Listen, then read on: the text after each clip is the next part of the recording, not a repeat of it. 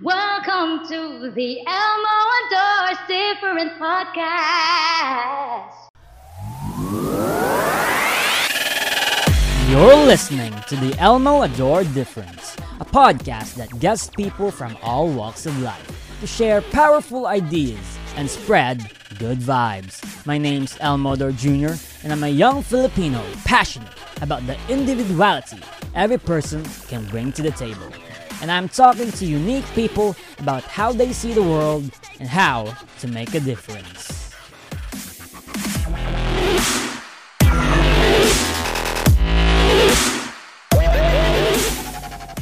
Coach Franco here in as a guest in my podcast. It's a great honor. Uh, his his full name is Coach Franco Rulio, Rulloda, yeah, and he's a podcaster, travel food writer, uh, program director, and uh, he's also an IMMAF coach. You know, and it's really awesome to have someone as like as holistically healthy as you, uh, sir. I like the Yeah, holistic like- term. I like the whole Yeah, you- holistic term. You've got it all, man. You've got it all. you got taste, you got power, everything.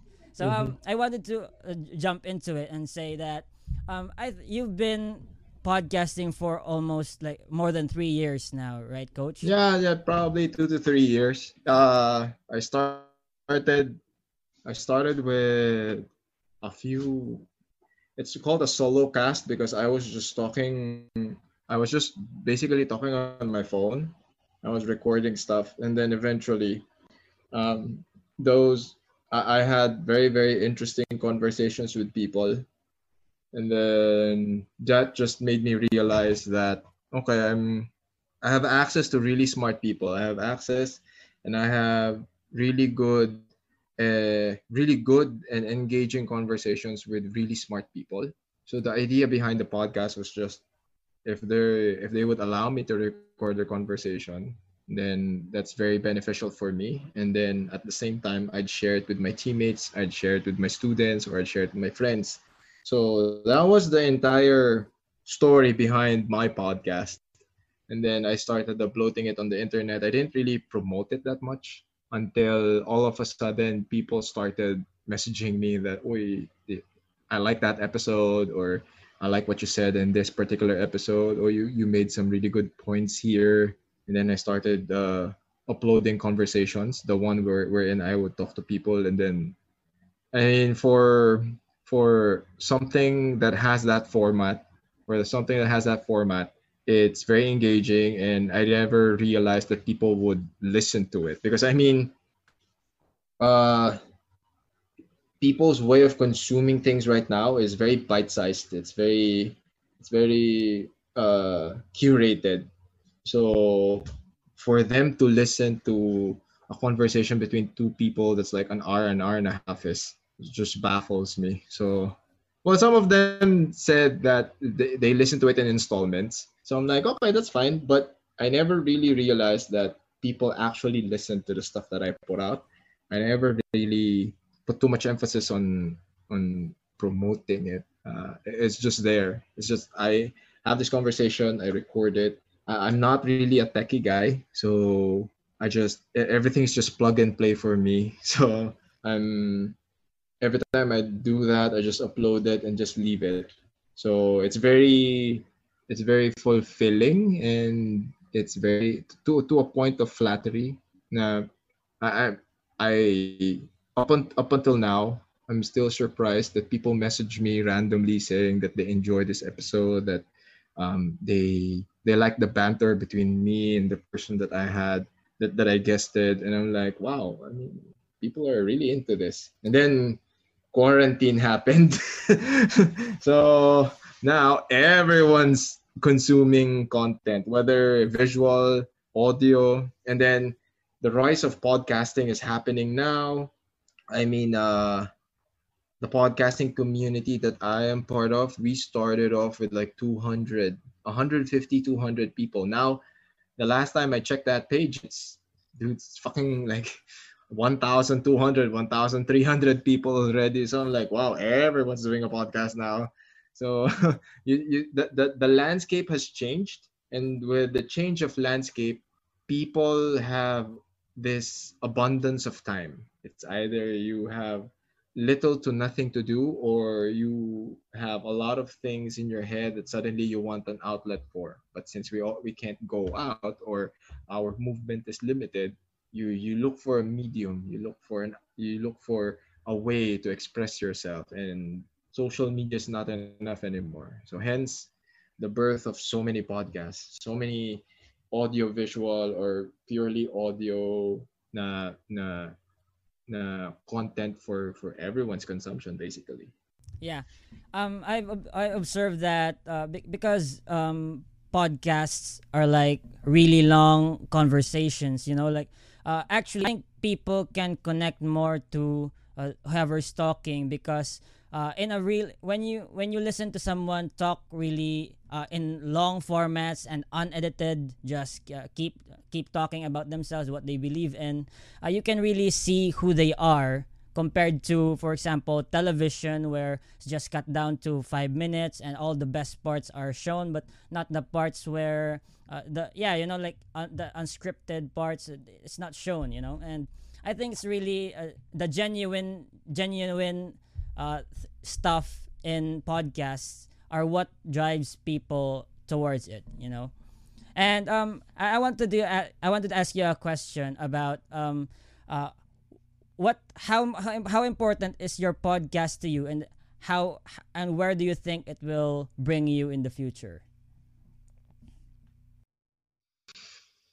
Uh, how important is my podcast to me? Honest answer is absolutely nothing. it doesn't mean shit to me. Uh, what matters to me are the moments, the moments that I share with people. What's important are the guests, the the connection that I that I establish with whoever is on my podcast.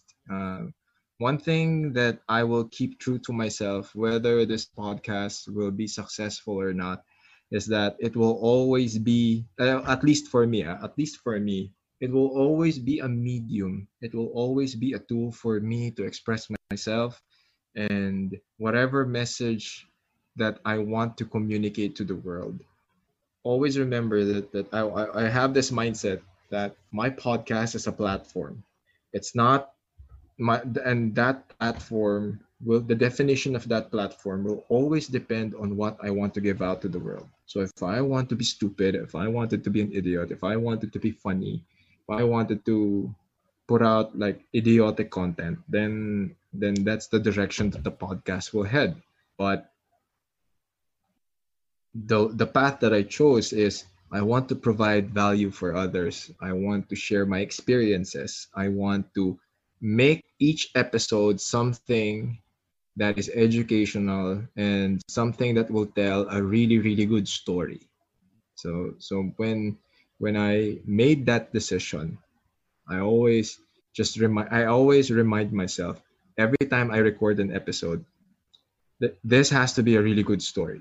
And with every good story is a is a lesson or many lessons that people can connect with they can learn from and then hopefully they can apply to their everyday lives. So so far like a few episodes and i think i'm still i'm still on that path. I mean naman i'm uh, there's just too many i mean to be honest there's just too many stupid things out out in the internet already. So might as well be the one that that provides like the good stuff. Like be be be the guy that provides you with something real because at the end of the day the the things that we see that are entertaining that are funny they're all temporary. You're it's not gonna last. It's you'll wait for the next thing. But if you hear someone's story if you learn from that person's experience it's gonna stick with you forever. Yeah so um uh enough, enough about podcasts because like this is a podcast. So it's like uh fourth wall break. So um i, I want to ask you about mar- martial arts because uh yeah I, I studied i studied a little little martial arts back in pma but it was just you know like surface lessons like five or six and and, and really get to go into it deeper. Um, as uh, for, for when you talk to normal uh, average citizens who don't get to have the opportunity to have uh, martial arts lessons, you know, in uh, and all of that, and only get to see it in TV or in in, co- in school competitions. Uh, how would you uh, uh, how would you convince them to pursue this kind of uh, passion, this hobby, or whatever it is? That is a very good question that up until now, I have yet to find the right answer because you, I can tell everyone, I can tell you, I can tell whoever's gonna listen and watch to this that I mean, this is something that I ask people during the seminars that I conduct. Do you all think that martial arts, or I mean, do you all agree? Do you all think that self-defense is necessary? So uh, let me give you an example. I went to I, I did I did this seminar, the self-defense seminar in a school. It's one of the top universities here in the country. So it was about 60 to 70 people. So it was an org thing. So I asked them, do you think that self-defense is relevant? Do you think self-defense is important? And everyone said yes. And I said, why? Yeah, because you have to know what to do when when you're being attacked. Oh, okay, so that you can be safe and yada yada yada. And then I asked everyone, how many of you are learning, are enrolled, learning, or aware of, trained before, training now, in any martial art or self-defense system? There was none. Like like a few people tried, di ba? But you know, it's like tried. they tried boxing, they tried Muay Thai, uh, and and the main reason and the motivating factor behind that was fitness and i'm like that's fine that's good but so to answer your question begets another question i do not understand up until now why people see the importance of safety but they don't want to train in any martial arts you know, or any form of self-defense system so with that to that regard, we're both finding the answers. Kasi ako, I'm like... Yeah, I, I think it's about uh, how people can integrate it into their lifestyles because it takes time, it takes money for lessons, it takes your energy. You know, you have school, uh, you have work, and how and you, you, have to do some chores in your house. So how can you integrate uh, martial arts in your everyday life? You know, and uh, maybe you can get lessons like twice a month you know i, I i'm not sure yeah oh hey. That's that's another question that that popped into to to these things that i do uh, i i conduct self-defense seminars whether in the office with with law enforcement people or the armed forces of the philippines so, well, the the Leos, kumbaga, the Leos, they already know the reason why why they have to train it. But for ordinary citizens, ito na lang yan. Um, there are all I I categorize all everything that you just told me under excuses. I categorize everything under excuses. Why? Uh, you have money. You you have you allocate money for going out you have money to buy dumb shit, di You you have you have money to buy shoes, bags, gadgets. Uh, you have money to to you have allocated money for gimmicks, di You have allocated money to to go on a date or di I mean, it's not wrong, but when you prioritize, you're, you're basically investing in yourself. So why aren't you setting aside an amount that would benefit you. And to be honest, and whoever is going to watch and listen to the show, martial arts training in the Philippines is very, very, very cheap. It's very cheap. You know, it's it's how much does it cost to to have a monthly membership in a boxing gym? That's probably just a significant amount oh, diba, let's let's put it at 2,000, 2,500 pesos a month. That's almost a night out in a club. so people burn that amount of money over the weekend. See, so when you start prioritizing, when you start, I'm not saying it's it's. I'm never gonna say that it's wrong to go out. Heck, I go out. I go out with my friends. I spend a lot of time with my with my teammates and my students and my family and my girlfriend. But I always remind myself that this is something that's integral. This is something that it's impo- that is important. This is something that I have to learn. This is something that I I have to strive for in order to improve myself. So basically, I am investing in myself. I am investing in my safety. I mean, I am adding knowledge to myself and keeping myself fit and healthy. So that gives you a very very big ROI.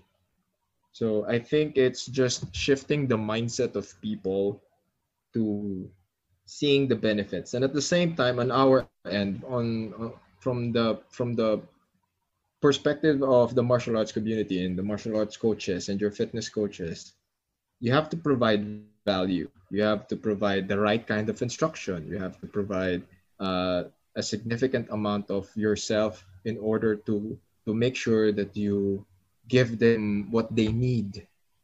That's the problem. Uh, one of the things that i see is especially in our industry uh, there are a lot of people who who fake it till they make it. And that's one thing about martial arts. It's one thing about fighting. That's one one thing about combat sports. You can't fake this. It's either you know it or you don't. Because you'll be you'll be outed You know, you're you're gonna expose yourself. You're it's gonna be embarrassing for you and uh, it's gonna be it's gonna be very disappointing for on the part of your students. And in the industry as a whole it's hard enough to convince people to train. So if they have these very negative experiences it's going to discourage them to do so. So, so it's it's ano, it's there are a lot of factors. There are a lot of factors but for me uh everything that we do in life like for yeah, you know you have money for facebook and instagram and you spend a lot of time on social media and you do a lot of netflix so i mean that's not an excuse i mean one uh, one episode of a series is like an hour so that's like training already Yeah. Um. Uh, how about those uh people, eh, for example, who live in like rural areas who have no access to uh, any teachers, any martial arts gyms? Um, how would one go about in trying to learn martial arts when they have no access to all this stuff? that is a that that is a that is a very unfortunate thing uh especially for the people who are in the provinces it's especially the ones who who are martial arts fans but they don't have access so the really the, the really motivated ones the the people that the people that uh re- who really want to learn y- you go to the internet you go on youtube you go on social media you go you go use the available technology or you use whatever access that you have in order to learn. So or and or to and or uh for sure here's the thing. We are a very diverse culture and we are a culture of fighters. We are very rich in martial arts and i'm very sure that every region in this country has a form of martial arts. So if that if that is the martial art that is available to you you go train that. Okay? Let's take an example arnis. Every every nook cranny and region in this country has an arnis master an an experienced student or they have they have an arnis chapter there are so many arnis organizations all over the philippines so if there is an arnis school in your barrio or in your or in your municipality then go learn it and other things ba? Eh, uh, if there's there's an opportunity to train something else then you go for it Yeah. Yeah, so um, I wanted to ask you about the. Uh, it really surprised me when I uh, when I read about this. Um, h- how did you become a travel and food writer? You know, like it's it's like uh, a little. ah yeah. Okay, that is a very that's one facet of my life that not everybody knows. Weird nga yan eh. Ah, okay, so so I I'm a foodie. Like I love food. I've I have this very good relationship with food. So I have a better understanding. I have a high level of appreciation when it comes to food, not just food. It's not about the taste, it's how it was prepared, who prepared it, where did it come from, what are the flavors of that region, what is the process behind creating that dish, what is the connection that is created between man, ingredient, and the art or the craft of cooking. So something that I did as a hobby. And then it just so happens that uh, everywhere I go. So I've I've fought in different places. I've traveled to compete. So so I was able I was exposed to different dishes and ako rin naman I want to be exposed to whatever is the dish of that region or that country. And I just enjoy eating. You know, I just enjoy eating. And then uh I would have friends who are in the who are in the advertising or in or in the like ano ba to? Like from from the print magazines to the online magazines, and then they will always make me their like invisible resource person. They go like Franco, if, if I want to eat a really good burger, where do I go? And I always answer these questions, and then um, several outlets will always ask me, "Oh, where, where do I'm going to so and so province? What's good there?" And I go, uh, "You eat this, this, this, and you go to this, this, this restaurant." And then um, I would do I would ghost write food reviews for my friends. and then from there, uh, this just happened like last year. Yeah. It happened like early last year. There's this uh, travel website. They're called Discover MNL. So Discover MNL has their website. Discover MNL has an online presence in both Facebook, Instagram, and YouTube. They're pretty they're they're they're pretty big, and I, love. I, I was a fan. Of, I I'm a fan of that page. Then all of a sudden, there's this opportunity to to write for them. They were looking for a travel writer. Then I just, by some stroke of luck, uh, it, it, this is so weird. As in, they were looking for a travel writer. My friend, uh, who who also who works for When in Manila, tagged my name. They go like, you uh, check this guy uh, check this guy out and then i was i, I communicated with them and then they said oh, how do you write uh, how do you i mean what's your writing style uh, how do you look at this thing how do you so i just we had this conversation and then all of a sudden they just said oh we're gonna we're gonna go to bacolod and then we're gonna feature Negros Occidental. Oh, cool. Are you free yeah. on so and so dates? awesome. You're a travel writer. That's it. That was it. I was like, yeah. Like my first stint with them, I was like, yeah. Oh, is this actually happening? Mm-hmm. I was like, is this actually happening? I'm I'm on a four day lead expedition around Bacolod and yeah. Negros Occidental, meeting new people, eating a lot of food. As in, we ate a lot, you know, and then all I have to do is write about the entire experience. Uh, I'm I'm always thankful for them. Uh, Discover MNL, so it's Walter C and Lucky Alabado. I'm I I'm very thankful that they took a chance on me. They they gambled and then they said, okay, let's try this guy out. And uh, the response for the articles that I wrote, the response for for the reviews that I made were were good, and I'm like, okay, I'm happy for this. So I mean, it's just something that I do. I mean, I, I write the stuff that I like that I do and I eat on my social media pages, and all of a sudden, yeah. people just recognize it. So. yeah, um, I, I can see a pattern where it's just you trying to fill a de- demand and giving value. You know, like for example, when you uh, make a podcast or write vlogs for your uh, travel or food vlogs for your friends.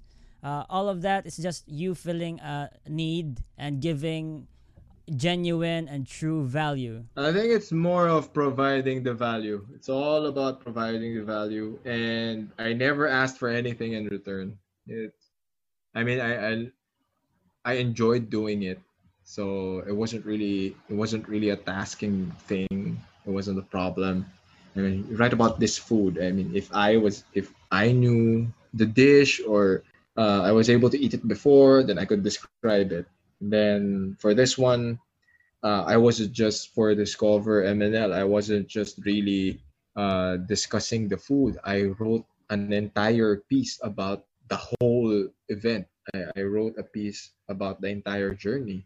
So from so from creating bullet points or from creating short form captions on social media posts, I I wrote an entire piece about a particular region. So I, it's it's something that I enjoy doing and and it doesn't feel like work. So the same with the podcast. It doesn't feel like work. I'm just I'm just having a conversation with the person that I love talking to. leaving uh, all of that behind, uh, how about we talk a little about the politics of uh, the country? Is that okay? Uh, yeah. Um. s- yeah.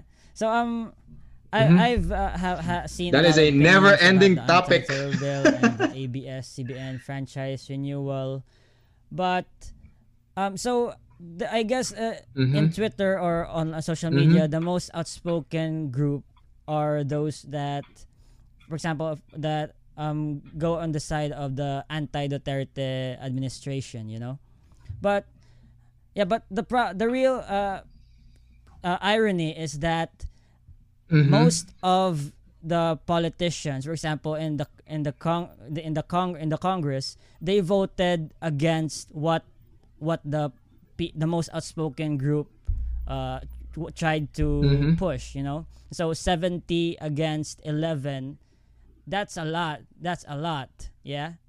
And so, uh, Mhm. what do you think is uh, happening in the country? Is Yeah, that yeah. uh, is it really just that Mhm. uh, the anti-Duterte people are really just out, really loud voices? They are are they really just an, a minority? And you know they yeah. What do you think is happening? Well, here's the thing. You have to you have to understand the landscape of politics Mhm. and governance uh, and and the entire landscape of what is currently happening. So the way I understand this and and this is something that I hope people will will do their own research is uh, research on is there's a huge difference between politics and governance. And with every type of government and in any country, not just in the Philippines, this happens everywhere. Politics, more often than not, will always rule what will be the decisions, what will happen to each country, what laws will be passed, and who who is going to be is going to be in control.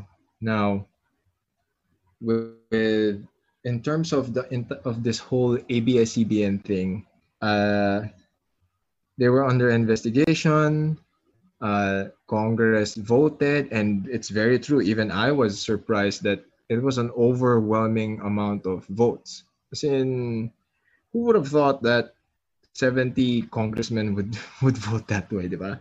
But here's the thing: people will also have to understand what is the motivation behind the investigation. What is the motivation behind uh, what do you call this? Uh, the decisions of those congressmen, and then what's the story behind it? It, it can't be it can't be about ABS-CBN violating so and so and so and so. It can't be uh, ABS-CBN uh, not paying taxes or avoiding taxes or they have biased opinions about so many things. And ako rin naman, I, I, I admit that most of their shows are trash and they're not really good.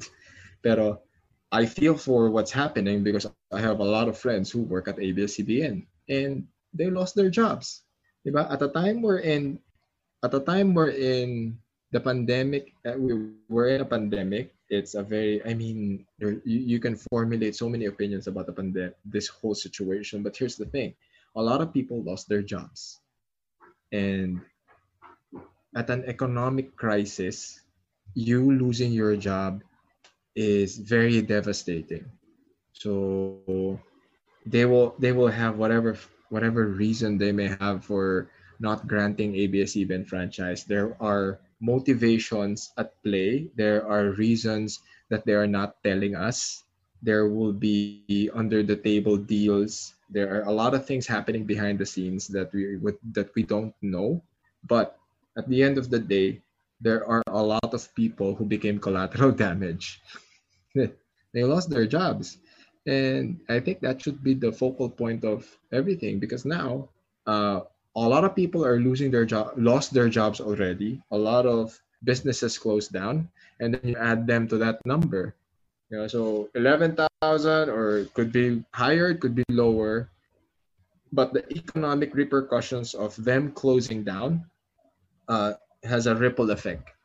And ito lang din yun. Ako naman kasi, my, my, my personal opinion on this matter is, you know that your franchise is expiring this year.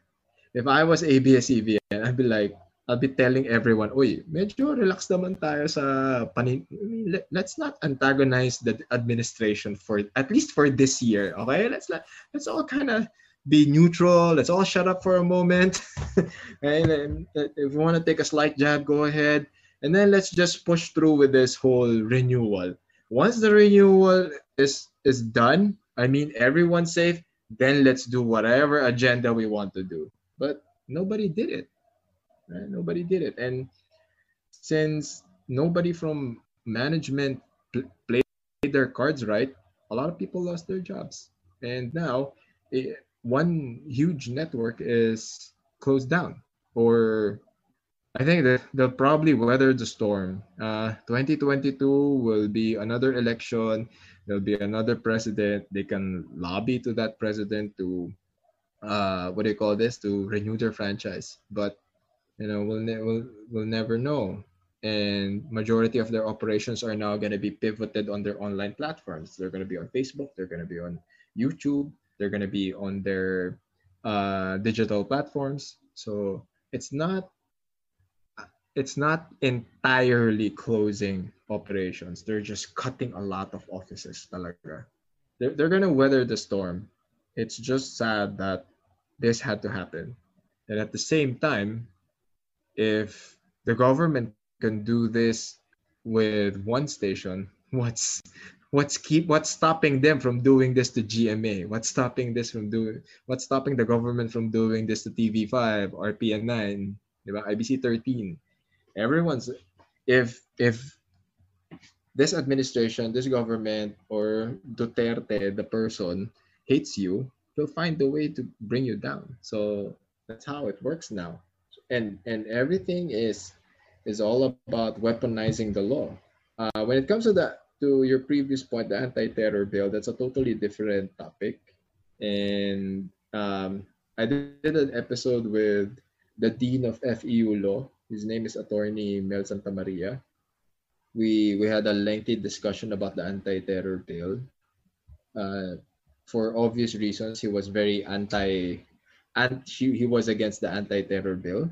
Uh, after I had that, that episode, I reached out to Congressman Nograles. I was hoping that he would be on the podcast so that we can he can he was he was one of the principal authors of the bill. Pero that episode didn't push through because he was very busy. He was he was all over the place. He was he was on on a lot of uh, news outlets debating with people. So sayang, sayang.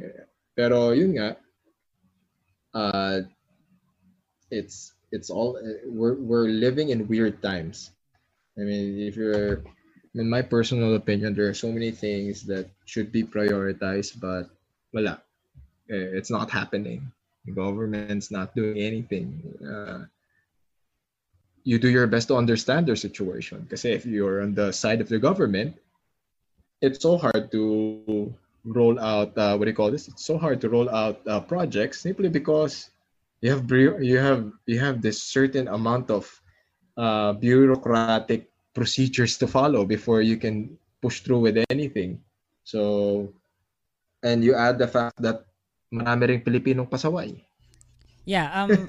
uh, well, what I so, what, what I what I can say about this is, um, when it comes to the ABS thing, uh, when you look at it at a macro perspective uh, politically, uh, for example, in the past, uh, uh, in the uh, Aquino administration, you know, in the Pinoy's uh, administration, uh, on the on the last two years of his administration, he had a crackdown on potential political enemies, especially uh, the vice president, former vice president Binay, and, and a lot of other people that they see they saw as uh, enemies in the incoming election. And but th- what they didn't see is how Duterte would come in at the uh, last moments of the election and uh, w- well win in a, a huge avalanche.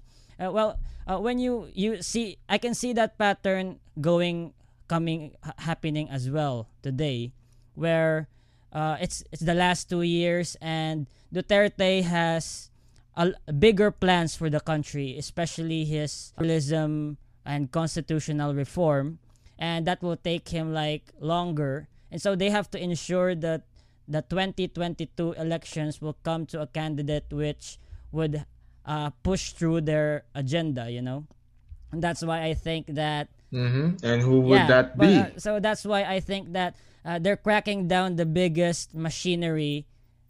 Well, it's a it's a in a macro perspective, you know, in a in the bigger picture, they're cracking down Mhm. the bigger the biggest machinery of the Liberal Party, which is the ABS-CBN. You know.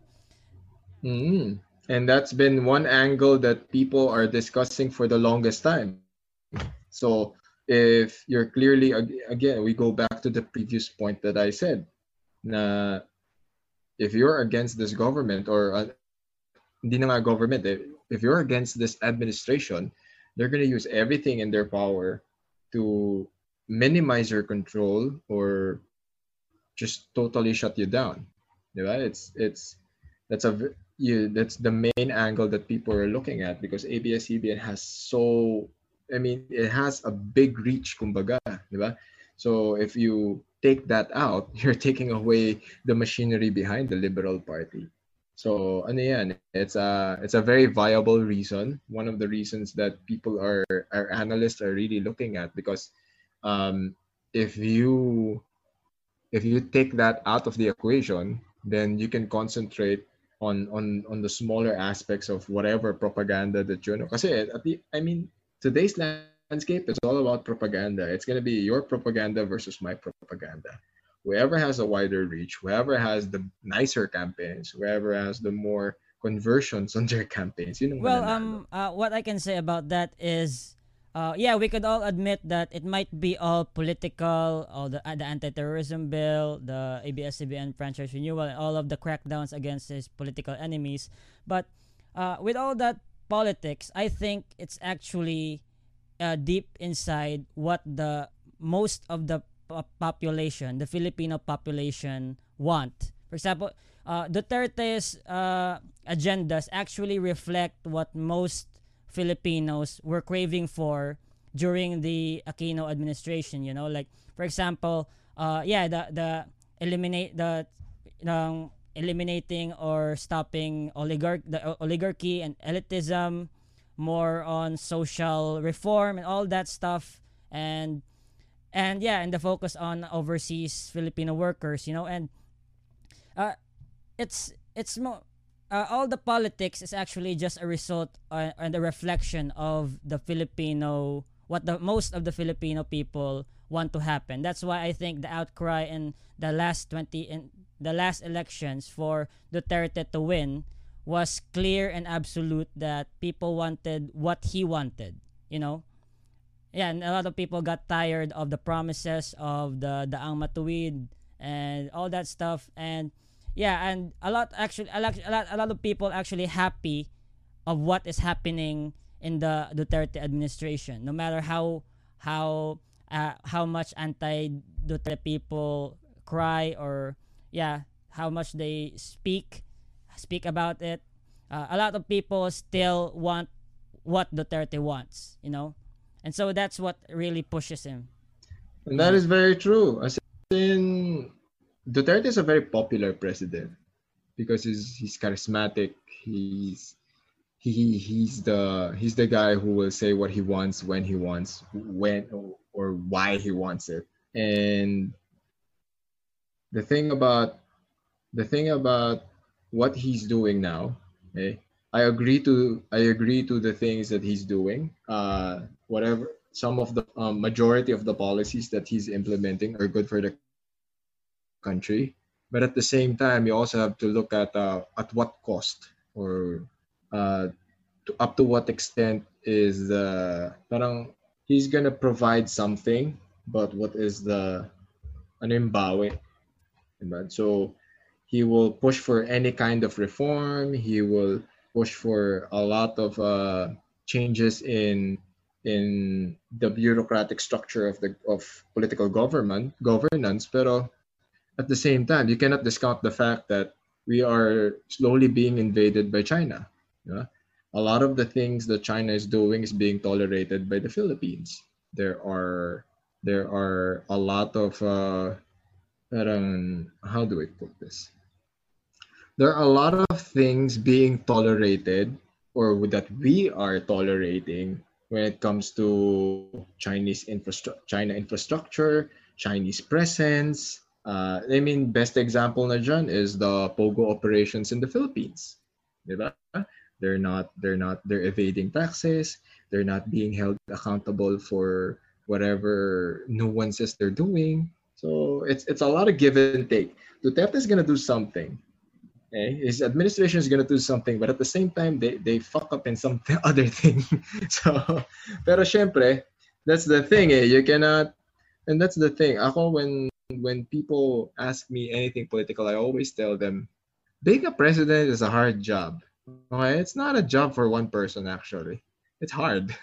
okay, so he's gonna make good decisions. He's gonna make bad decisions. There will be times that he's gonna be eloquent. There will be times that he will sound stupid. But at the end of the day, for me, he has done more than some other than pretty much any other administration that that this country has has undergone. I mean, siguro the best one that I, you could probably compare to is like siguro probably Gloria. Gloria Macapagal-Arroyo. Uh, we had we had we had a good economy. We had uh, financial stability to some degree. Everyone's livelihood was was fine. And then it all went down when, when Erap came into power. And then, of course, there's Pinoy. And then everything was inherited by the Duterte administration. He's done a lot. And if you're not reading the news or you're not paying attention to what's really happening, you, you won't see it because he's not like any other politician or he's not he's not a populist politician we're in for everything that he will do he needs to be extravagant about it. He needs to advertise everything. He I, I with the with the local travel that I did I, I see the things that that apparently are his part of his projects but I'm like okay how come nobody's talking about this? I mean I would I, I always uh I always end up debating with people because there will always be your anti-Duterte, there, there will always be your pro-Duterte. But when it comes to politics, again, it's a never-ending topic. It's a never-ending debate. But at the end of the day, when you, when it comes to achievements, he's done more for the LRT MRT project. He's done more for the continuation of the Skyway project. He has done more to alleviate uh, economic conditions for the poor he is very unpresidentiable, but he gets shit done. Yun yung pinaka-point ko sa niya. Now, when it comes to handling this whole this whole COVID scenario, uh, uh wala eh. He's not a scientist. He's not a doctor. He's a person who should form a team or a delegation of people who's supposed to handle this. And so far, uh, the Department of Health is doing a very crappy job. And wala. Doon din yung nakikita na doon, this is the time wherein we see a lot of, uh, this is where a lot of political connections come into play. Duque should be, I mean, for me, Duque should be gone long time ago, but apparently he's friends with the brother. Then uh, there's a senator that walked around uh, a very walked around Makati Med knowing that he was COVID positive. But since he's a political ally, wala. nothing was done. And then uh, one prominent uh, PNP official diba, did a mañanita was never held accountable for his actions. Why? Because he has strong ties with the president. So again, it's a give and take thing. Eh, there will be pros, there will be cons, but up to what point will people tolerate? That's that's my fear. That's my fear actually.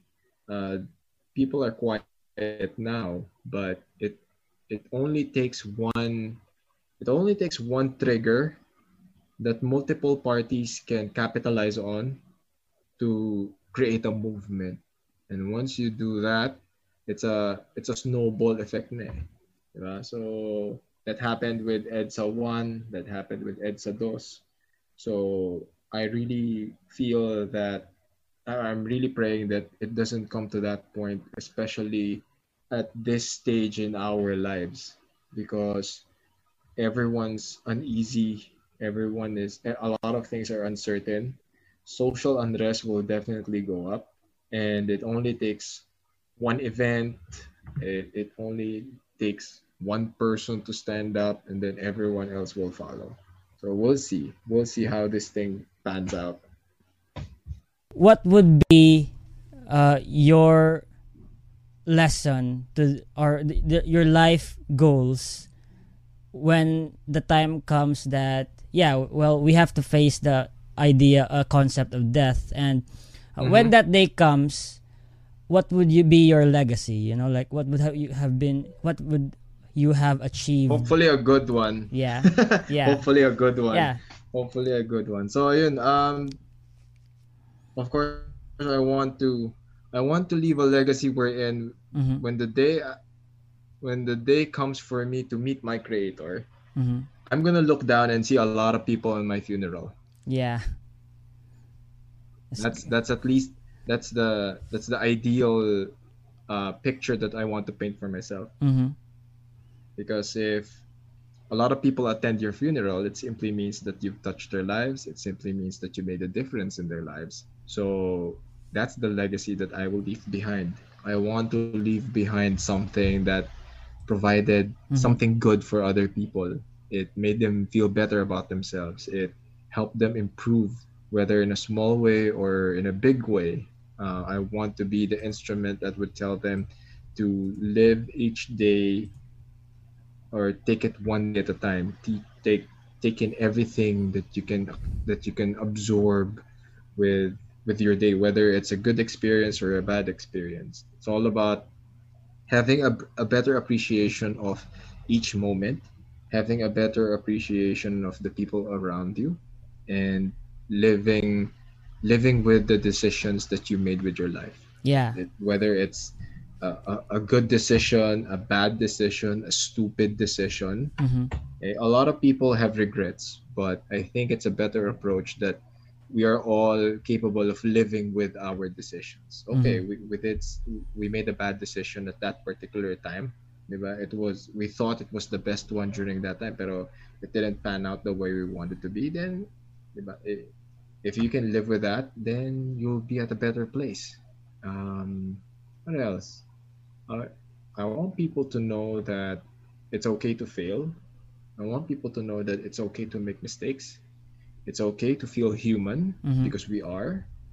And then we take everything that we learn from all those bad experiences and then convert them into something good. And then at the same time, everything that you learn, you have to share. Mm-hmm. You have to pass it on. You have to pay it forward, kumbaga. Kasi what's the point of learning something? What's the point what's the point of getting good at something if you're not gonna share it? Uh, yeah Humans are social beings. We're meant to connect. We're meant to to socialize. We're meant to be with other people. We're meant to exchange ideas. Mm. We're meant to debate, argue, banter, and we're meant to interact. Mhm. That's why I'm at least yun. Uh, that's that's one thing that I want to leave this world behind. I mm-hmm. mean, when that time comes, I know that I- I've lived the full life. Mm-hmm. Yun, yun yung, yun yung pinaka, ano ko, those are the things that that goes through my mind, knowing that with every waking, with each waking day, um i think it's uh we can uh hello, yeah I, I think we can wrap this up